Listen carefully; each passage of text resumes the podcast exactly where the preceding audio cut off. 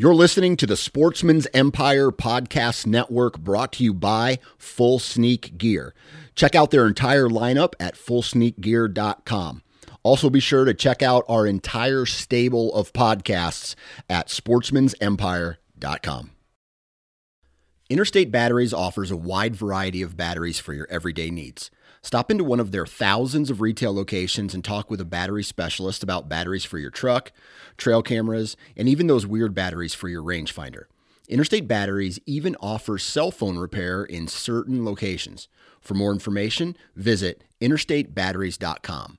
Interstate Batteries, outrageously dependable. New from Moultrie Mobile, the Feed Hub offers first of its kind cellular connection and control for nearly any spin cast feeder on the market. When used with the Moultrie Mobile app, you can monitor feed and battery levels, run feeders on demand, receive alerts when feeders are clogged, and remotely adjust feeding times. The Feed Hub is ideal for anyone who maintains feeders. Remove the guesswork and save time by planning feeder maintenance before you drive to your hunting property. For more information, visit moultriemobile.com. Before history is written, it's played. Before it's frozen in time, it's fought one shift at a time. Before it's etched in silver, it's carved in ice. What happens next will last forever. The Stanley Cup Final on ABC and ESPN Plus begins Saturday.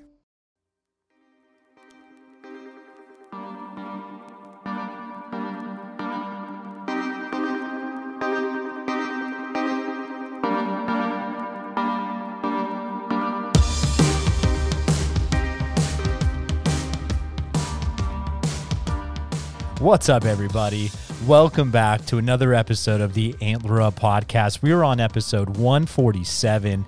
And for this week, Dimitri and I just sat down in his little man cave area and we talked a little bit about what has transpired so far for our season.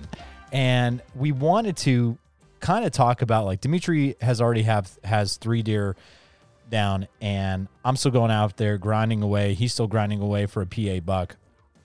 And we just talked a little bit about what our encounters have been. We talked a little bit about trail cam, kind of good things, bad things with that, and where we kind of see ourselves going with that in the future.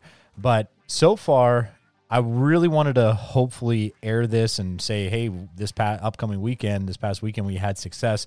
Uh, however, I'm going to be going away to get after it for three days. So I needed to get this aired. So hopefully this has a good post with it with some more uh, I don't know, maybe a buck or or some other deer with it uh, from Dimitri and I or Jim or Mike. So we just want to just again have kind of a little camp talk, talk a little bit about again what our season has been so far. And I know I've given you listeners a little bit of an update throughout the year uh, with each episode of what I've been going through.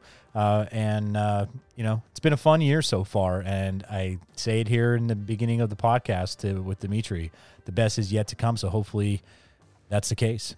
All right, everybody, best of luck. Hopefully, these last couple days, it's going to be really cold. And hopefully, if you have yet to knock down a buck, something happens for you.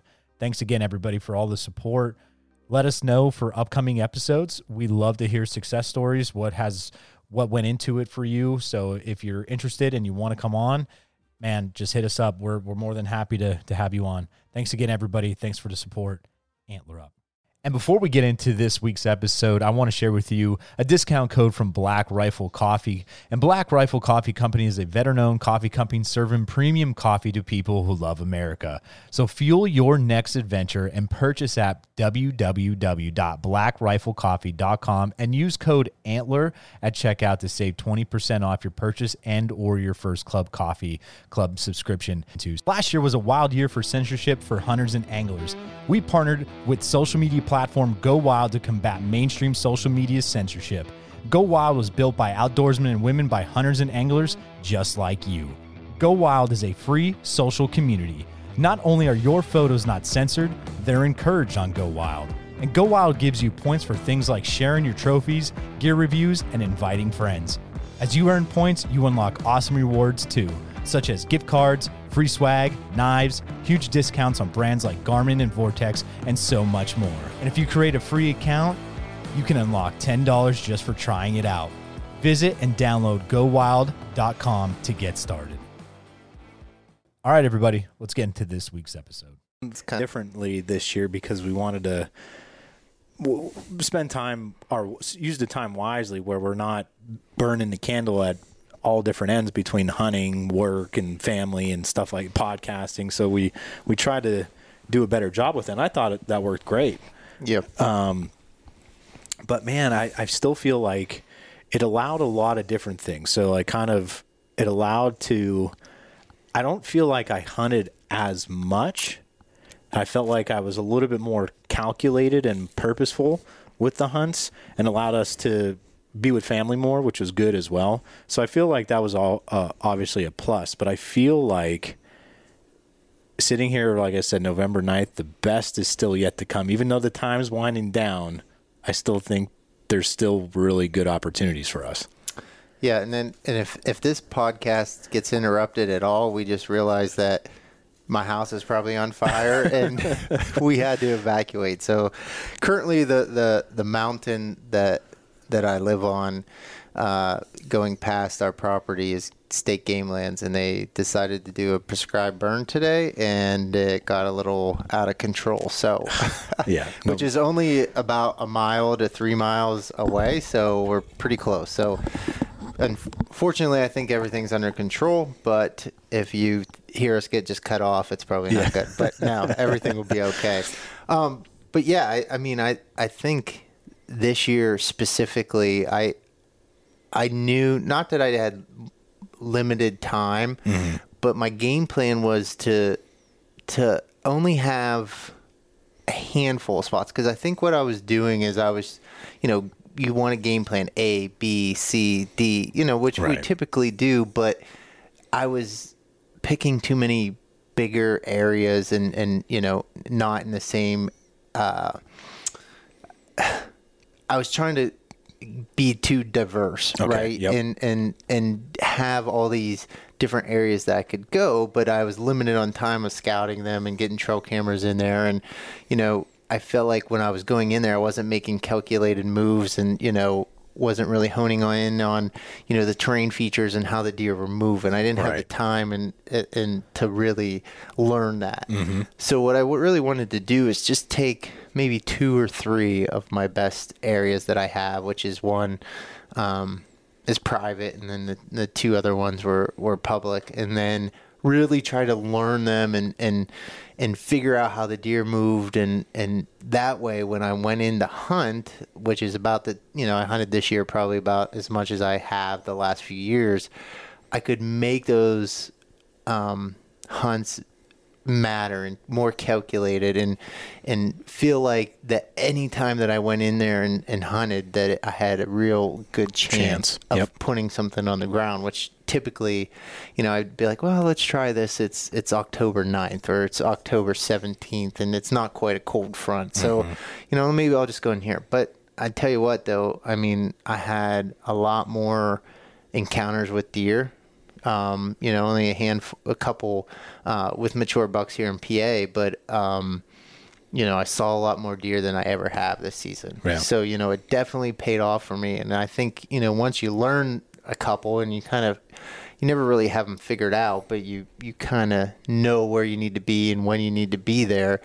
Then you can kind of go off and maybe try to find other pieces. Yeah. You know, then you can kind of get that inventory of, of different spots that, that are going to be beneficial to you. I agree with exactly everything you said because I feel the same.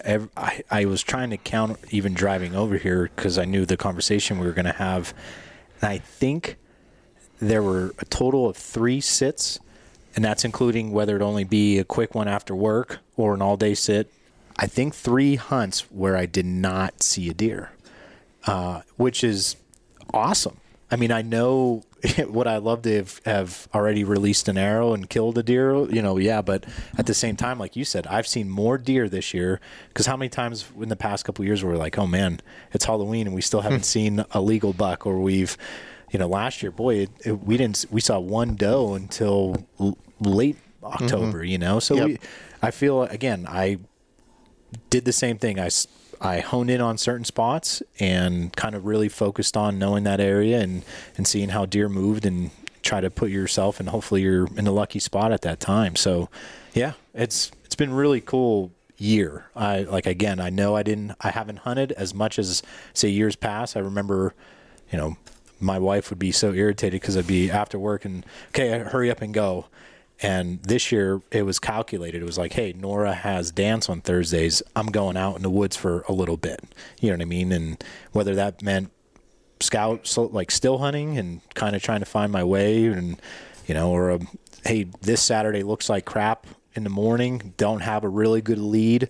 I'll spend time with them, and then in the evening, hey, I'm going to go out and you know what I mean. Just be a little bit more calculated. So, yeah, Yeah, and I, I always tell myself just because it goes fast, right? Yeah. We talked about there's a week and a half of the season in archery left, and you know we wait for this moment all you know All winter into spring into summer, and we just can't wait till that October rolls around when that first day hits here in Pennsylvania, and uh, it goes so fast. You Yeah. know, even though each week, each week you're hunting, and you know you may only get a couple days per week.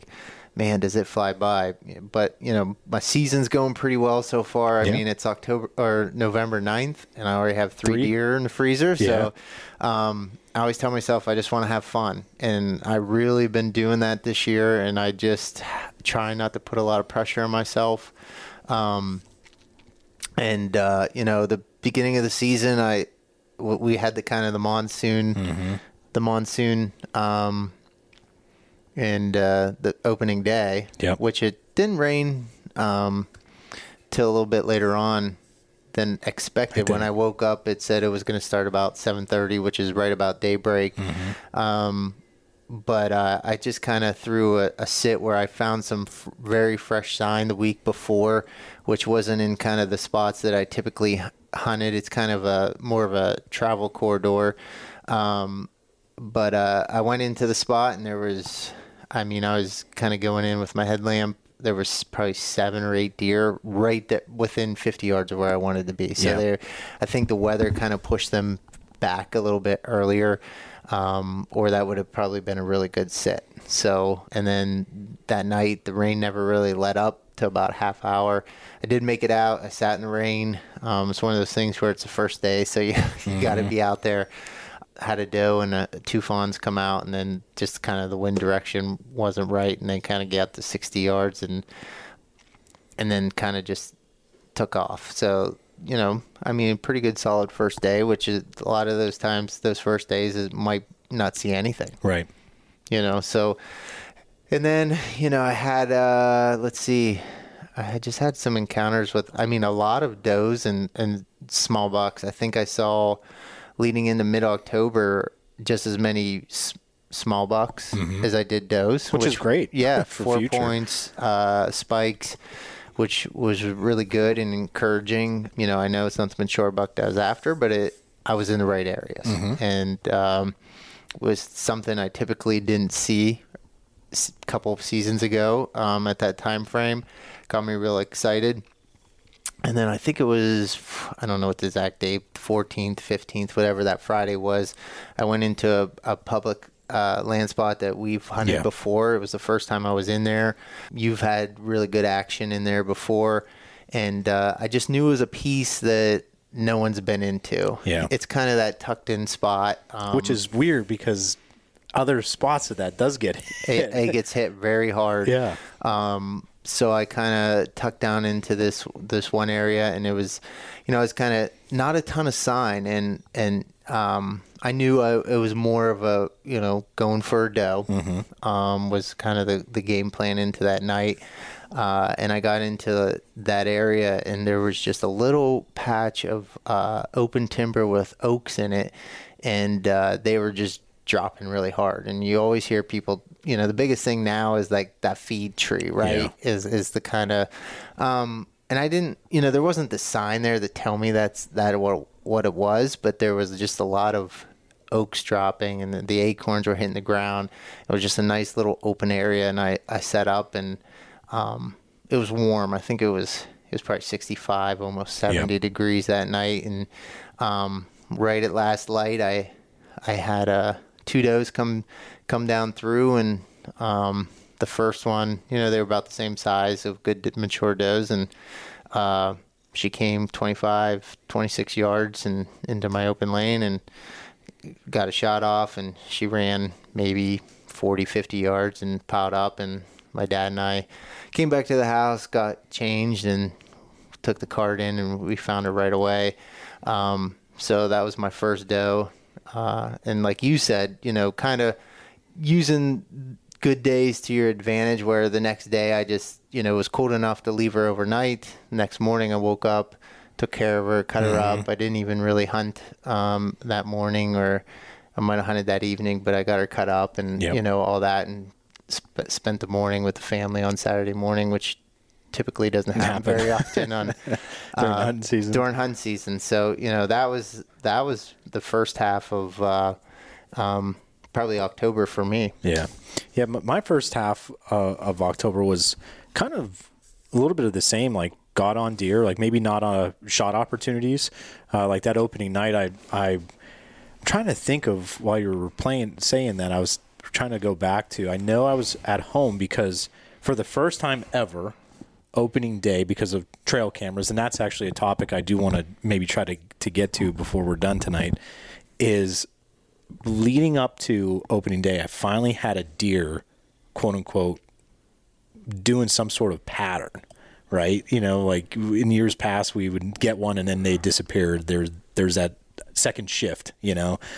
So leading up to opening day back at home in Northeast Pennsylvania, I had a decent buck hit, no scrapes that we found, and so I got in there. the The wind was right. That and I got in there that that evening and when I say evening I got in there at like noon. I wanted to take every precaution of either jumping something jump something or or whatever. And I was set up on the uh, double scrape area and the spot that I was anticipating the deer to come from uh, does came. And kind of me being like me I got all excited and uh, w- w- the yearling she wasn't that big of a doe. The yearling caught my wind and she bounded away kind of going towards the entry route. Well there was another big sized doe coming. And when she came in she got to about 30 yards and she crossed an opening. And that's when I got excited and I was like, I'm sending one. And I sent an arrow and I hit her. And from what I thought, like, and I, I've said this to you, uh, that was probably the whole process. So let me talk about that. Like, you know, if you've listened to the podcast before, you know, I struggled with like target panic and all that stuff. I went through the process so good and like I watched the arrow, like I did not jerk. You know what I mean? I watched it as if I'm still holding my bow up and watched the arrow send. And I'm, you know, this game is a game of inches, and I missed. I hugged the shoulder a little too, too tight, and either she took a step, she moved. I, I don't know. Uh, all I know is that it the arrow did hit where my pin was behind, and I'm guessing she jumped a little bit, being 30 yards, and with her moving, I'm assuming it hit straight shoulder blade or a little bit forward, and I got zero penetration, like zip. Because when she moved, like I mean, you heard the th- like it hit crack, and when she turned, literally the whole arrow was still sticking out. So I was just like kind of dumbfounded. I did not find any blood um, when I got down at the end of the night. However, like I was still, I think had like 35 minutes to go and was hoping a buck would still come. And so unfortunately, I did not recover. I went in that next morning in that same area and uh, did not see any blood or anything like that. So I kind of chalked it up that that deer would be okay and, and live. Being again, I mean, maybe two inches of penetration. Uh, so that's unfortunate. And so it's kind of probably the, the downfall, not downfall, but like the bad part of the season, uh, really. And then kind of each weekend would, would go by and kind of, if it was good weather and, you know, I would spend be in the woods, and if it was bad, I'd spend time with the family. And uh, I would say, when did Penn Penn State played? Uh, was it the Ohio State game two weekends ago, or was it the? Yeah. that was the, the 23rd. Or no, I'm sorry. the sorry. weekend before. Yes, yeah, so it was the whiteout game. So it was the what Minnesota, game. Minnesota, yep. That was the one Saturday where uh, the night before I got an evening sit after work. I drove, flew, flew home, and got an evening sit, and did not see anything. And on our way out, my dad and I were walking up the two track road, and I mean, Dimitri, we are four minutes from the truck. And right there again, how I've said it before, these deer go in only like 15, 20 yards off that two track road on either side of it in the timber. And they use that. They'll either bed in that area or they'll walk, quote unquote, in their cover uh, up and down that mountain. And we kicked out a doe and a buck that was bedded right there. And it was a good buck. You could see in our headlamp. And the next morning, my dad had to go to Penn State to go to the tailgate game. I stayed at the house and I got up early to leave. And I was anticipating to hunt my normal area down at the bottom because I haven't touched it yet and my cameras were dead. So I was like, I need to go put batteries in there and I need to, no one's been down there. I think it could be good. So that was my intention. And th- then I didn't get a chance to see my dad before I left and he left and he called me and I was still driving on the mountain and he goes, Hey, uh, your brother Stan had a couple, two different bucks on it and a doe at, at, you know, middle of the night. And I said, really? And right then and there, it changed my mind. I'm like, something's got to be going on. This is right around Halloween-ish time frame. And, uh, and the reason why I bring this up is because my first fawn on camera this past year, if you go back to the weekends, date it back, it was that Halloween weekend that she was quote unquote, you know, or the doe was con, you know, conceived from gotten plowed. So we, uh, that's why I wanted to go in that weekend. So right there, my plans went out the window and I said, I'm going to that area where that buck was. So I get set up, found the trail. I only went in about 20 yards. I found a really good tree. Right during gray light, I had a doe right away. Fast forward maybe 725, a half rack comes in. And he's all grunting and uh, having having a time of his life, scraping and and breaking trees and stuff. It was cool to watch him, and I hope he survives because if he next year it could be a really nice buck. And then when was it? Then I had a, a yearling doe come in from the opposite side, and then I had a fisher come through, and the fisher kicked a buck down from the other side. He must have been bedded that I didn't know or didn't see, maybe about 70, 80 yards on the other side of the of the two track. And I was changing my arrow to shoot the fisher because I have a tag for a fisher. Uh, and it's- he must have saw me and he, he took off. So I re put the normal arrow on, and all of a sudden, about 20 minutes later, I hear something moving below me, and all I saw was out past the ears was a was a good buck.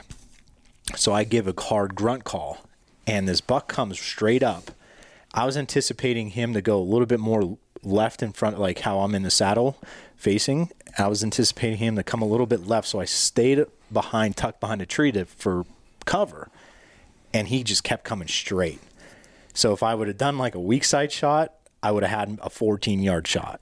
Mm-hmm. But he was looking right at me. Like I, if the second I would move, maybe I could have done it. I don't know, and got a, a it, it would have been super quick. But here was the piebald that we've had on camera, and he was a beautiful deer, beautiful, beautiful coat on him. Uh, like I said, really out past the ears, which was really cool to see. Uh, so he did then start walking where I thought he was going to go. And he was behind a big tree, and I drew back, and he took a half step, and all he needed to do was come out six, seven inches, and his vitals would have been uh, presented to me. And they, he stayed there for about seven, eight seconds, n- thinking something wasn't right because he was like, "Where's this buck that just called?" And he bounded maybe four steps.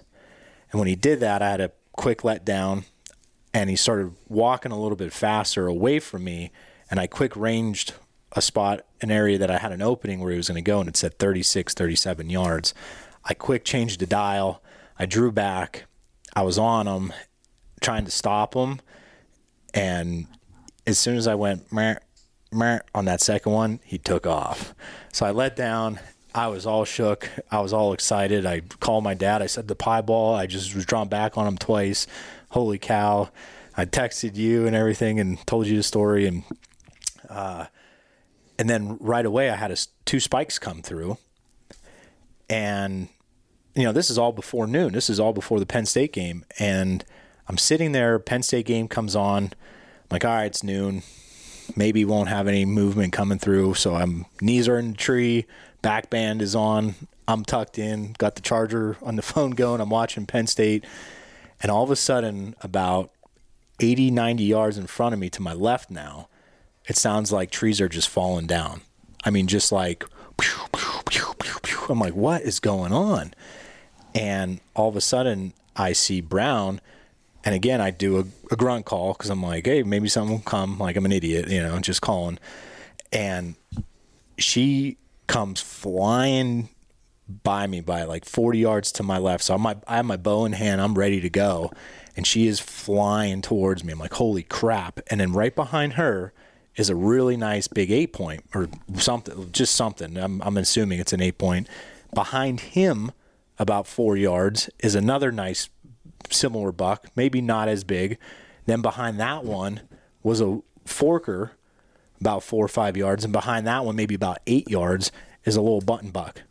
It was unbelievable, but she's running for her life, and these bucks were on her, and they're grunting. I'm going, hey, hey, trying to stop them. They didn't care. They took off flying. I didn't see another deer the rest of the day. I sat there all day, but holy heck, man, that was like, that right there was a, a day in the woods where you're like, yep, no matter, even though I didn't kill, that was a really cool day. But to kind of bring everything in the full circle, it just I went with my gut. Do you know what I mean? Like mm-hmm. my dad was like, "Well, why'd you go to that spot? That, it's only five minutes from where we park. It's only." I was like, "Well, Dad, you said we kicked something out of there in that general vicinity area the night before. You said there was a couple other deer on camera that's where my brother's stand is, which is a 250, 300 yards, still down two ridges. But I was like, just something has gone through there. Just, you know what I mean? And I just had that gut feeling and never had a camera in there. And I actually, when I got out, uh, I saw a trail and I found like a, a little scrape. Um, cause I actually was like looking on this trail and I like got hit by the licking branches and I like looked down. I was like, oh, look at this. This is the licking branch and here's the scrape. Like I stumbled upon it. Yep. Um, but yeah, I was just tickled pink just to gone through the the piebald, the doe getting chased by four different bucks, and seeing the the spikes, the half rack. Like holy heck, it was it was just awesome. Yeah, and that's a that same weekend, which I, th- I think that was the twenty second. Um, yeah, that was the twenty second because I had similar action that that morning. Um, I went out uh, and I, I didn't know where I wanted to go, and, and I haven't been back into the little uh, pinch point that I shot my buck last year. Yeah. And I had some good trail camera pictures of a, another buck that was kind of using that pinch point to go back into his bed that kind of took the place of the buck that my dad killed last mm-hmm. year. Mm-hmm. Um, he's not not as big, obviously, um, a little younger buck, but a decent eight point. Yeah.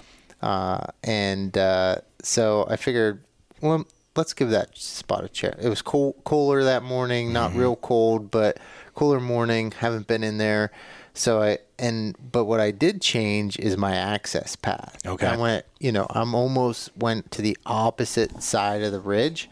And walked that whole length of the ridge down, um, and then kind of J hooked it back to where I wanted to be in that pinch point. Um, so I really took my time. Took me a long time in the dark to get back there. And I got back there and I got J hooked into the, the area that I wanted to be. And I looked down and similar to you, I, I saw scrape, mm-hmm. fresh scrape. Um, probably made the day that that night or maybe even the day before. Yeah. probably no longer than that. Um, and I did just get some buck fever, or the red moon, doe estrus, and the mature buck. So um, I figured, well, here's a fresh scrape. This is the pinch point I want to be in. I have a camera right here. This is the path he's taken. So I put a little of the doe estrus into the scrape, and uh, I got about 15, 20 yards. There was a tree. It's a, th- a thicker area, so there's not a whole lot of choices of you can't get real high, and you, there's not a lot of trees to pick from to get up in. So I get up in the tree. I can shoot the scrape. Um, was feeling really good about this set, and I kind of figured to myself the first deer that I see is probably going to be that buck. Um, so I'm sitting there, gets light out. Uh, you know, this is the same weekend that there's still muzzleloader, and it was the youth rifle weekend, and I'm on public ground. Uh, so I knew I was going to deal with that a little bit, Yeah. but I was okay with it because I felt like I was deep enough into the bedding um, that even if they got pushed, by the time they would get back there, they they would be a little calmed down and they would still come through that area, which which was the case. Um, so I was sitting there. I heard a stick snap. Uh, I looked up. I saw a deer kind of coming over the ridge. He wasn't quite running, but he was not walking. He was kind of trotting. Uh, and then I saw it was a buck. I'm like, oh, that's probably that buck. I just had a feeling that it was him. So I grabbed my bow, and uh, he started stopped for a couple seconds, and then he started trotting again. And he's coming right through exactly how I thought into my lane. He was probably 30 to 35 yards, but you know, he, he went through there. I only had like two lanes that I probably could shoot, but you know, when he's alerted, I didn't want to give up my spot. So Yeah. like, I didn't want to be like grunt or, you know, or, or, or you know, try to stop him because I didn't want him to know that I was there. Um, just because I knew even if I didn't get a shot opportunity, I'd be back in there and he'd Right. be using that spot. So I, I didn't really want to give that up. Maybe if I did, I might have got the shot opportunity. Um, but he ran by me, and then right at the edge of the this pinch point that starts the laurel, and he runs into the laurel. He's about 45, 50 yards, and he stops Okay. um, and the wind's blowing right from that scrape that's right in front of me, straight straight to him. Okay, so he's standing in there. He's facing away from the scrape, and he's about 50 yards in the laurel. All I can see is his head in his rack. and this buck, the wind, like I said, is blowing towards the scrape. He can smell this estrus. And so he's like kind of sniffing. He's kind of settled down a little bit. And then he turns 180 and he starts walking right back to the scrape. And I'm like, holy cow. He's going to walk, be a 20 yard shot into the scrape, uh, come into my opening, and this this uh, buck fever is going to save me. I'm going to get shot at this buck. So he comes right to the edge of the laurel, and he's probably only 30 yards, 35 at the max, but there's just no way of getting shot. There's brush and there's limbs, and you know, it just wasn't a, a lane that I could shoot. And I'm waiting and waiting. I'm like, come on, crossover, crossover. cross over. I need about 10, 15 yards, and he would have been, I mean, perfect. And he just I don't know if he could smell it and know where his scrape was and he didn't see anything. Um, so he just kind of kind of slowly turned and he was just like I need to get back to my bed. And he kind of slowly turned and walked away and he was quartering away at like I ranged him at 40 yards and it was one of those things that I was probably looking like Muhammad Ali up there bobbing my head and Yeah. weaving and Yep. trying to find a lane that I could pass an arrow through in there and I mean he was just standing if there I drop, if I drop the saddle down a yeah, little bit more. I mean, I was trying everything because he was just right there, 40 yards, quartering away. Like, Yep. you know, I could see his vitals, but there was no open lane.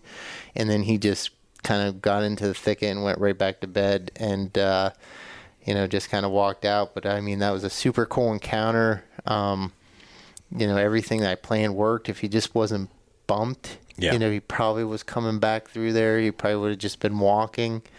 But you know that's the game we play on public land and then later that that uh, day i had two big does come through they kind of came through and then i had a uh, four point kind of came through the same pinch point so you know it was pretty pretty successful morning. Yep. You know, saw that buck, had an opportunity, was shooting shooting range, just didn't stop. Um, you know, I was pretty impressed with the buck fever that you know that he he smelled that he came in. Um, I'm liking that it's synthetic, mm-hmm. just because how many times you know you, you use a little bit and you got to throw it away. Yep. Right. You know, you're gonna have this uh, year after year, still gonna be good. So I'm excited for that. Um, and then that night, it was it was like what 70 degrees. Yeah, it was got really warm fast. It was cool in the morning, warmed up quickly. Uh, so I know that like a buck probably wasn't going to move to very last light. I was like, hey, I have another doe tag. So I uh, went down to one of the private pieces, which is my father-in-law's property, and they have a, a big field that I was just going to sit in there, you know, try to shoot a doe, maybe see a buck come out at last light. Um, probably 25, 30 minutes before last light, probably two does and two small bucks, uh, spike and a four point came up over the hill, and it was just one of those things. For some reason, that do- big doe just came on a string right to the corner where, where I you was. It was just one of those things where you're like, well, they're pretty far away, and she just, she's just coming. So she came to about 27 yards, 28 yards. Um, she was slightly quartering to me. Uh, the problem was if she got any more towards the wood line, there was a limb that I couldn't shoot. Yep.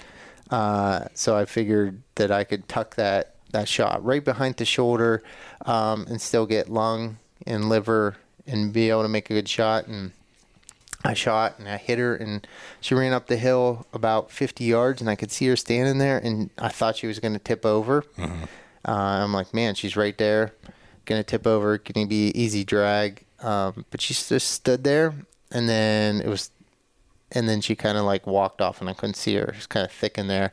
Um, so I kind of questioned the shot, which I figured it might have been back a little bit. Okay. Uh, so I could see the other deer in the field. They were kind of looking up there. So I knew, I mean, I knew I hit her good.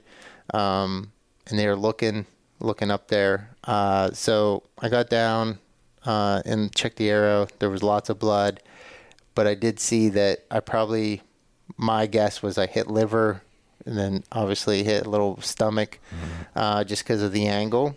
Uh, so I walked up the path where I where I thought she was standing, Okay. And I could see eyes. She was bedded down, so I knew that she was hit hard. It wasn't the greatest shot in the world. So what do you do? You back, Back out. out, yeah. So that night I, I backed out. It was cold enough. It was going to drop down into th- about 30. Um, so I went back the next morning, crack of dawn. I walked up. Wa- I marked at the, the level of the path that, that she was. I could see the eyes, and I walked in there 30 yards, and There she was. she was laying there. Didn't move. Um, meat was all good because it was cold enough. Big doe.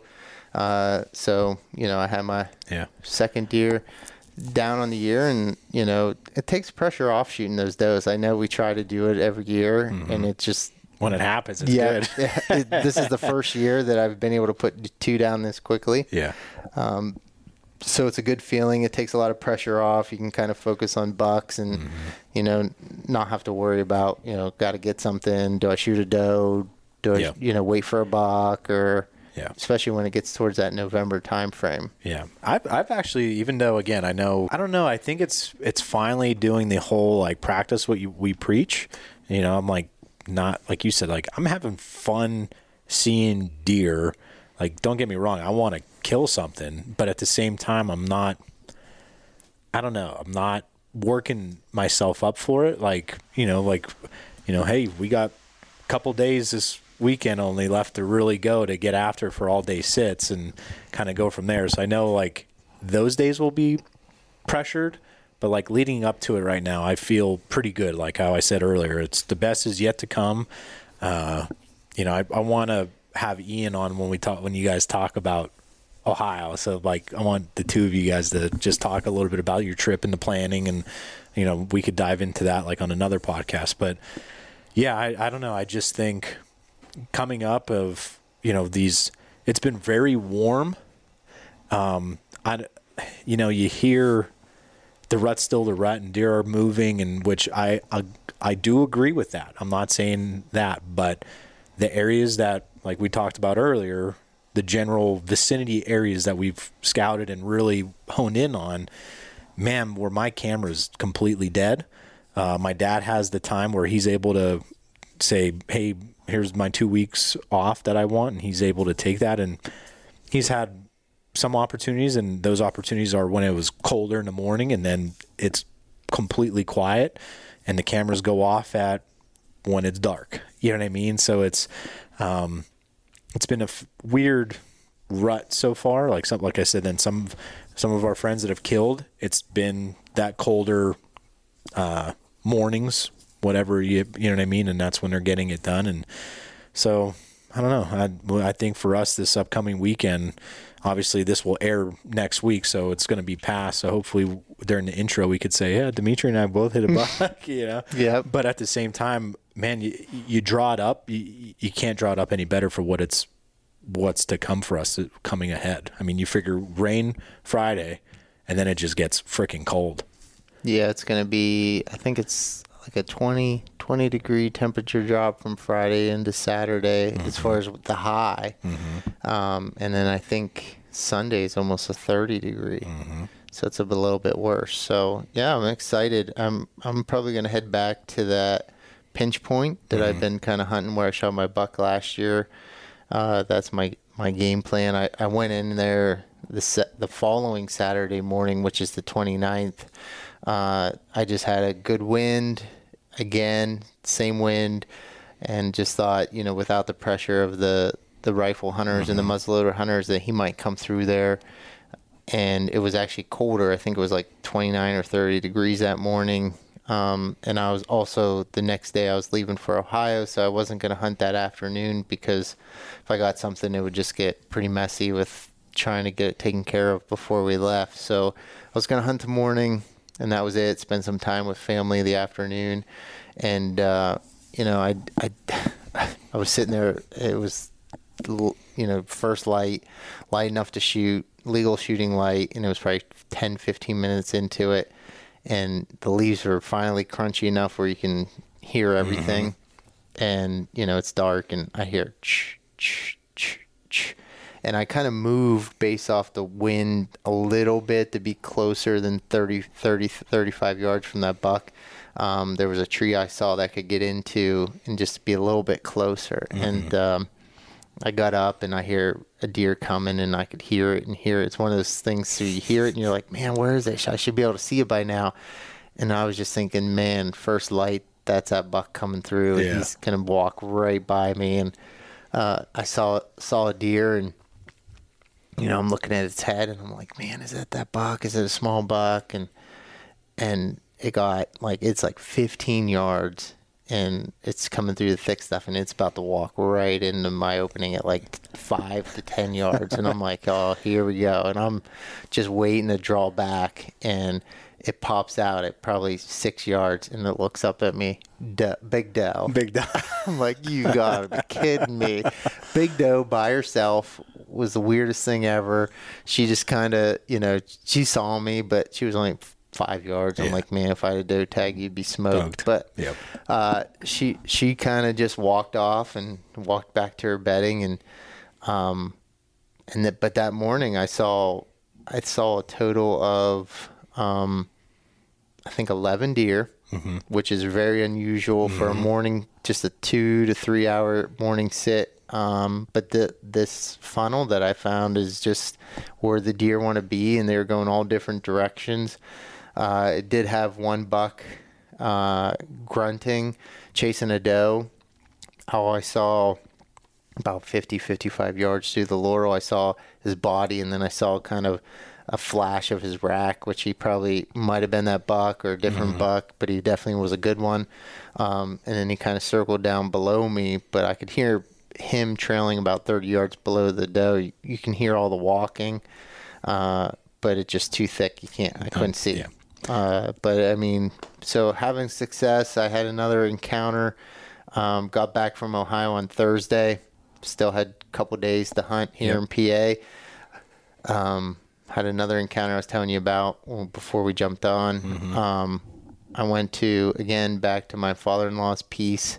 Uh, it was hot, but I just felt like there wasn't a lot of pressure on that property, so um, I knew the bucks would be cruising cruising there. So I kind of went to the top of the piece, found a fresh scrape, uh, and then there's a trail that goes straight straight down the one hill into some laurel. So I figured that's exactly where the buck's bedding.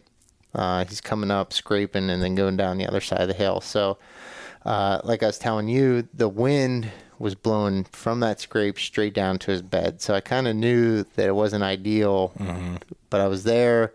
I figured I'd try to hunt it. You know, we've talked to different people that kind of have given the buck the wind, but then kind of try to play it off a little bit where it's kind of marginal. Yep.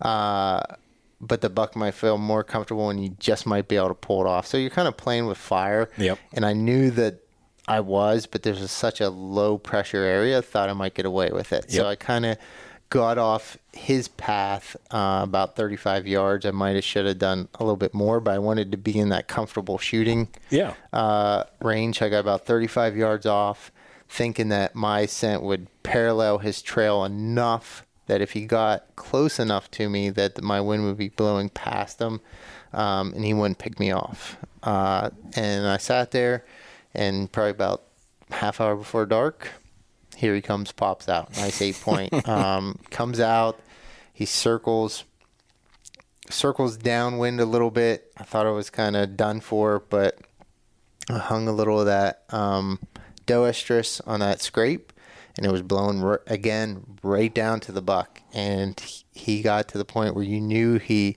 could smell me, but he also could smell that doe estrus, and he couldn't choose what he wanted to do. Yeah, you know, because yeah. any other situation, I know that that buck would have been gone. Gone, yep. Like he for 10 15 minutes he had his nose up in the air and he's sniffing and sniffing and sniffing and he just couldn't make the decision if he wanted to go after that doe or if he wanted to stay away from a human so um, he got to about 45 45 yards in the laurel and and what a mature buck's going to do is just sit there he knew it was getting dark soon and he was just going to sit there where he knew was safe and then once once it got dark he would then go check out that doe and see what was going on but uh so that was another close encounter so you know Yeah. getting close Yeah, we're getting there, man. And, and that's, I mean, the the cool thing too for me back at home right now is the cameras are finally like lighting up again. Um, they were quiet there for quite some time, but now it's like good bucks and really good bucks. Uh, that big nine last year is definitely a ten this year with a little bit more mass. Um, and uh, yeah, I, man, I would, I just want to see him like like even if I if he if I see him 60 yards, I just want to see him on hoof. Like, 'cause holy cow, these pictures are just incredible. And my dad keeps saying that's a buck of a lifetime. And oh man, I feel I feel bad for him because he can't catch a break. It's like when he's in one spot that there's another while he's up there, you know. Yep. Um, but uh, yeah, well, we got Saturday, Sunday, and Monday to get get it done and try to go from there and use this weather. And I this has historically been our our time in a sense of seeing good rut and good buck movement. So that's why I'm I'm using the weather, using the, the timing. Just I'm like, here we go. Yeah, I I killed my buck on the 12th last year. Mm-hmm. Uh, I've killed a buck on this weekend before, a couple years prior to that. Um, and I, the one podcast we were on, I picked the 12th to kill a buck, Oh, and that's. Saturday. So, you know, I'm feeling confident going into this weekend. So, isn't it a, such a good feeling, like feeling confident rather than being like clueless know, or like frustrated? You know what I mean? Like it's Yep. it's a whole different attitude. I think it's a good mindset too. Like like you know you're gonna be like I'm sitting all day, and I'm not going anywhere until it's dark or I kill my buck. Like I don't know.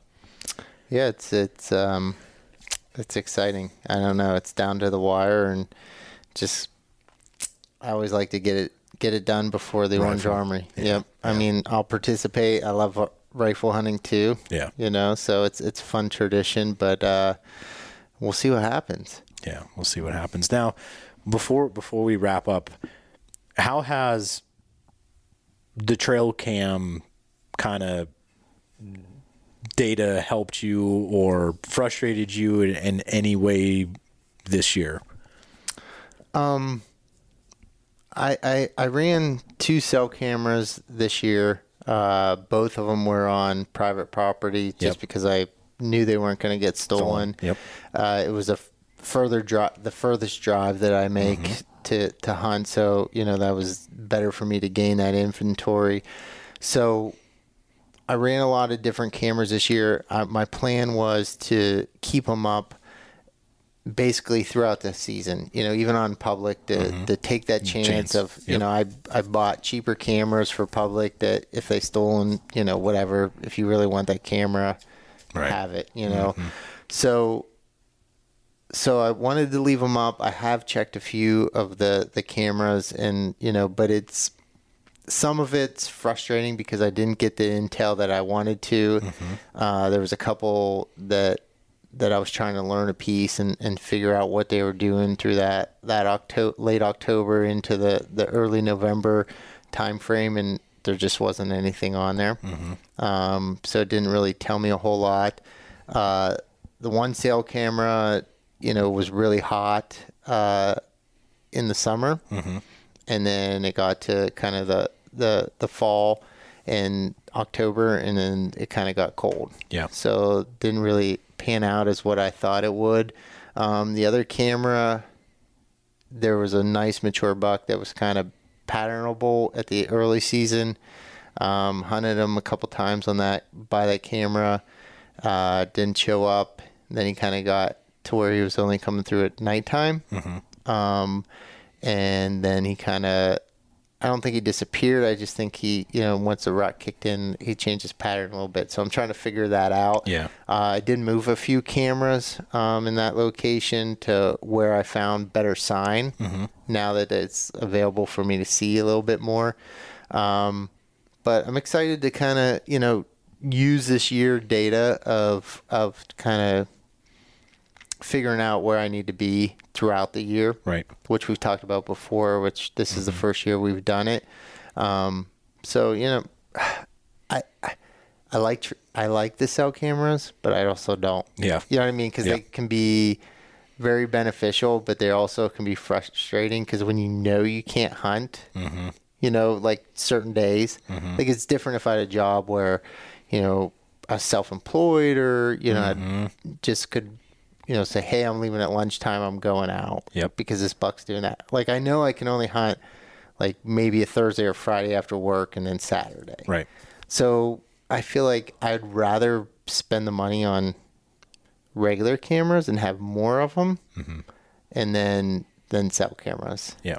You know, just spending the money and you know I'd rather have other gear. You know, have that money for other gear, just because of the style of how I hunt. Yeah.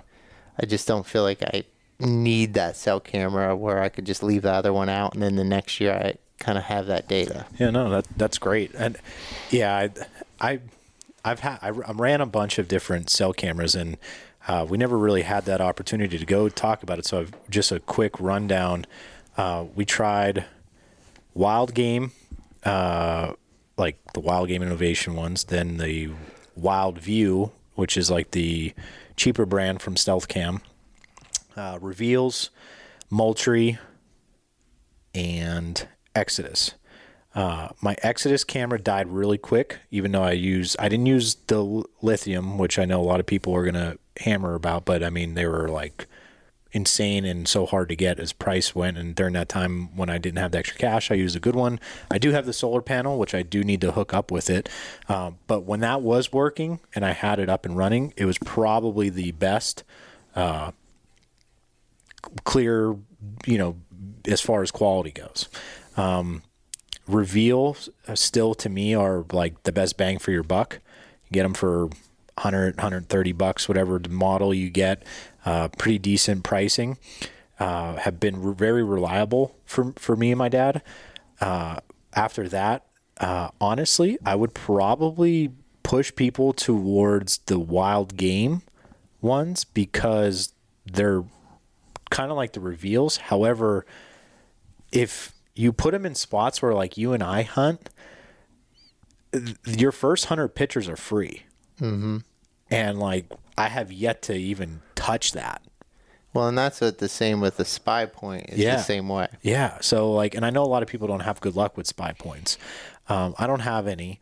Um, the Moultrie, I ran one. It didn't even work. I got my money back.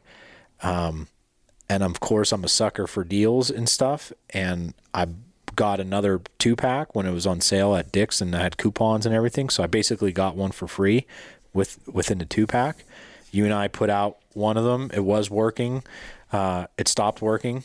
I put out the other one also on that kind of same ground. It was working. It also stopped working. so like, I, I'm so done with. I, I hate to. I'm not. Uh, I don't want to. I know I'm bashing, but like, at what point do you like? Yeah.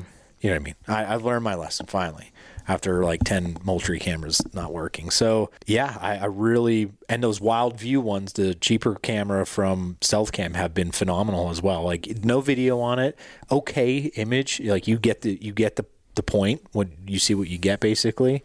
Um, but man, like, kind of going off of what you said, I'd like having them for back at home because it's a two twenty, you know, two hours and 20 minutes away. But man, like, like my dad's story today, just that's a heart wrencher, man. Like, uh, on one of the spots that I have, uh, we had that Big Ten on camera uh, on Saturday, and he uh, texted me earlier. He couldn't hunt this morning, and he said, "Hey, I'm gonna go on top and hunt that area where you had the Big Ten. See, see, maybe he comes through again. Maybe he makes that loop a couple days later." I said, "Yeah, that's a good spot." And uh, about three o'clock, because my dad went up early, went up about noon, and around or one, one o'clock, whatever it be, and around three o'clock, that Big Ten crossed his normal area on his cell camera, and I mean that was just a heart wrencher. so it's just I I I could see the the frustration part in them, and uh, but like you said, I, I'm almost to the point where like I feel good with what I have um, as far as cell cameras go. And if I want any other ones, I might just go with a regular and kind of do the whole Glitzky trick of put it on video and I'll get it at the end of the season type of ordeal on, and find these scrapes, you know? So I don't know. I, they've been helpful now again back at home because I have an idea of what I would like to do this weekend and make a game plan off of it a little bit, but Yeah, and I think a lot of times it's it's so hard to try to find service. Mm-hmm. Even I mean, Yeah. my two cameras are, you know, they are Verizon. Yep. And there's literally a Veri- on my father-in-law's property at the top of the mountain. So at the peak, mm-hmm. there is a Verizon tower, yeah. and there's been parts of the the property, you know, on that hillside, which I'm only hundred yards, two hundred Right. yards away from that tower. I still can't get reception. you know, I don't know. If, you know, a lot of times I thought maybe it was the foliage, and I Yeah. I tried moving them, and it was just really frustrating. Yeah. And it's like just hanging the camera, and I'll get it and get that inventory for next year. Yeah. Well, we'll have uh we'll do an- another one of these like kind of obviously to wrap up the whole season. We'll talk about maybe some gear we use next time. Um I, I definitely want to do a podcast with me, me you and Ian to talk about your Ohio trip cuz you know you know you guys went through it and both killed bucks, which was great. Um and just the whole planning and prepping and uh, all that type of stuff. So we'll we'll talk about that, and then uh, yeah, now that the season's kind of wrapping up for people, we'll have on people to come and tell their stories. And heck, we got Aaron Hepler, Troy Dietrichs, and we got Jim from Pertinier Outdoors with all bucks, good friends of ours that. And geez, that friggin' moose knuckle, whatever that Troy killed. I mean, that thing is Yep. just a freak. Aaron's eight point had great mass, just an awesome buck, and um, he didn't have any history with that buck. That was just Wow. uh, he just basically had good uh, historical data on that area, and there he was. I mean, pretty cool. Texted his wife at whatever 32, and two minutes later shot that buck. So Jeez. I'm excited to have him talk through of his story, and uh, know we'll have Jim on to talk about his season too, and he'll, you know, and if there's things that I guess people you want to hear or talk about, and this is kind of the whole prepping and learning and moving and grooving about tactics and strategies kind of wraps up now and it switches towards uh, how your season went, but also other I don't know what other topics I guess we could dive into. I mean, this will be year three, and we're still kind of like, man, what do we talk about? So, but uh, you know, if there's anything that you want to hear, just you know, reach out to Dimitri, Jim, and Mike, and uh, our buddies, and I mean, that's that's what we'll we'll get you on the horn, and we'll go, and we'll be back on Bullhorn and doing live and doing all that type of stuff. So, man, let's get after it this weekend. Hopefully, the intro to this will be really good for for both of us or one of us, and Yep. and it just and it just man, I, I'm excited. So, thanks again, everybody, for tuning in, and uh, hopefully. This past weekend with Sunday hunting, you had success, and as well as uh, this week because it's going to be cold. So get after it and antler up.